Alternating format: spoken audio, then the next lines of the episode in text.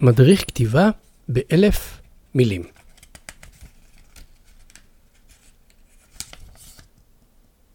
בראש ובראשונה, על הספר להידמות למישהו אהוב.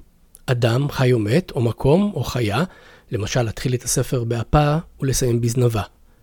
על כל מילה להיות מוקדשת לעצמה, ואם הספר קצר מאוד, אז כל אות. במרווח שבין המילים יש להטמין סוד, ולא לדעת מהו, אבל להקפיד לדייק בו, כלומר, לדאוג שיעטוף את המילים בדיוק לפי קו מתארן. חשוב מאוד, על משקל הסיפור להיות שווה למשקל הספר, אלא מדובר בספר שירה, ואז על השירים לשקול אחד עד אחד גרם.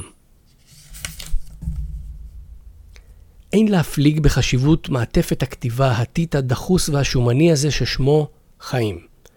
אין לכתוב ספר על רוצח אם אינך עושה כביסה. אין לכתוב ספר על אהבה אם לא חלית מאוד ואז עברית.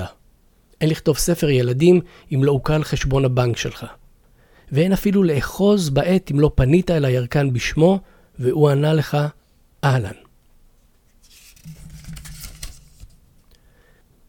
עכשיו אפשר לעצום את העיניים ולראות אדם.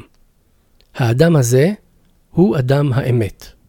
כל מה שהולך ושב, שב בזכותו, כמו למשל הגלים או הנשימה או הלב שיוצא את הגוף אל הגוף האחר.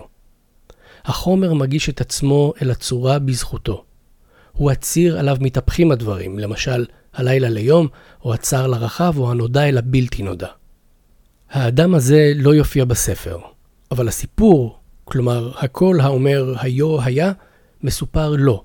כלומר הוא זה ששומע את הכל. עכשיו אפשר לפקוח את העיניים ולראות כמה יפה העולם.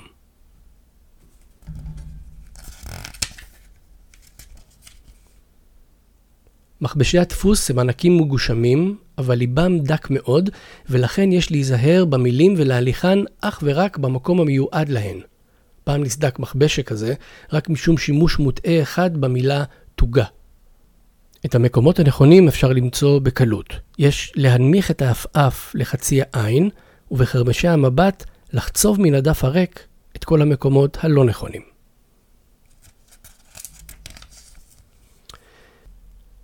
חשוב להבין, בקוטב היקום עומדים אורות אחרים שצבעם צבע הסוף. מאחוריהם פרוסים שדות חושך עמוקים מהחיל.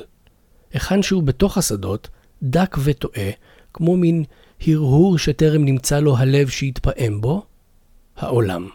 ובתוך העולם, הרקיעים, ותחתיהם השמיים, ותחתיהם האוויר, ובו קרויה האדמה, גסה כמו שקר, ועליה האדם, עם עיניו החרוצות בו, עם ידו השלוחה מאיתו, העט הלכוד בה, ומן העת נובעת מילה היקום, ובכותבו אורות אחרים וכך הלאה.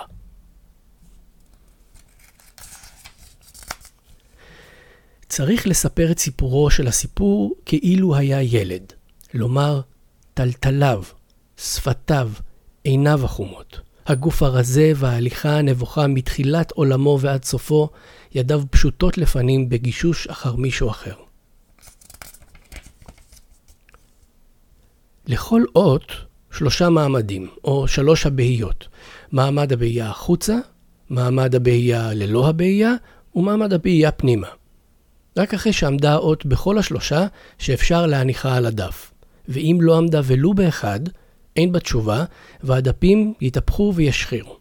ואם עמדה מדי זמן באחד, יש בה תשובה יתרה, ותלבין ותיעלם. אסור לומר דבר של אמת, לא במישרין ולא בעקיפין.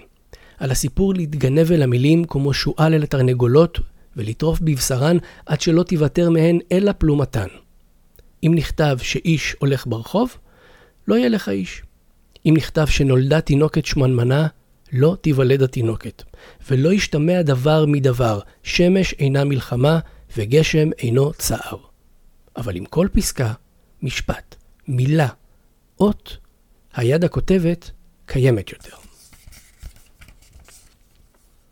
הרי כל ספר הוא אות, בתפילה האחת הגדולה הכתובה, והמילים ולא הסיפור זועקות השמיימה. אדם כותב עיר והאוזן האלוהית נכרית לבדידותו. אדם נותן שם בדמות, למשל, אמיר, וזקני המלאכים נתפסים בלהבה. לפעמים מוצאים ספר ישן על ספסל.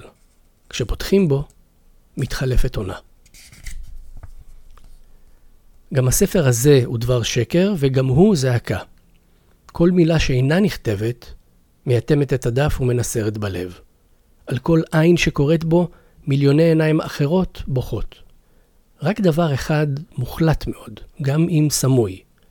עמוק בנסיבי הנייר, נופלת אישה.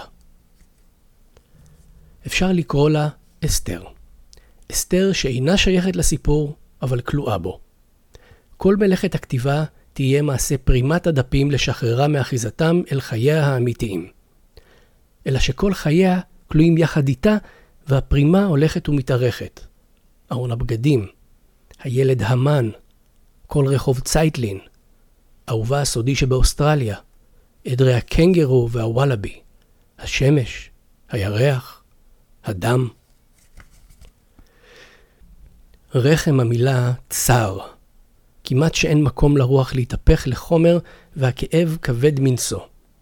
רק הצליל מקהה אותו.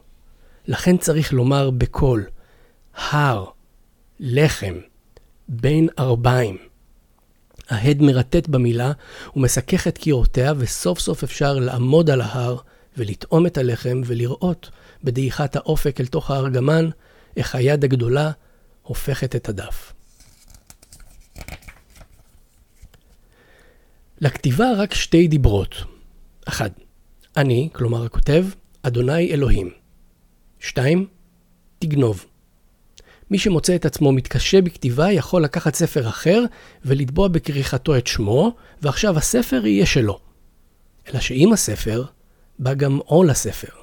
העייפות אחרי אין ספור לילות מתמשכים ללא שינה, היבלות באצבעות, הלב שנקלש משום סבלן של הדמויות, שלא לדבר על דברי הביקורת ועל הזרות הנוראה כלפי דבר שבא לכדי שלמות.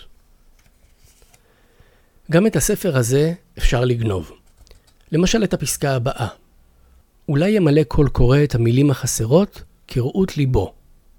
הבדידות על ליבי כמו על אני בן של אישה. הדם הצער זה כמו זה כמו מה שאינו ומה ש והגעגוע מנסר בה כמו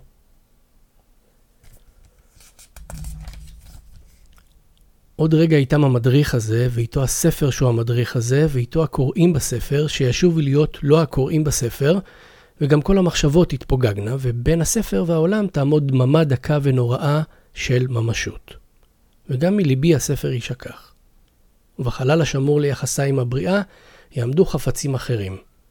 וגם זה שיעור. עיקרו, קנו מדי פעם פרחים. מדריך זה נכתב תחת אור גדול, אבל גם כאן בין המילים סוד, ואיני יודע מהו, והוא כמשקולת על הלב.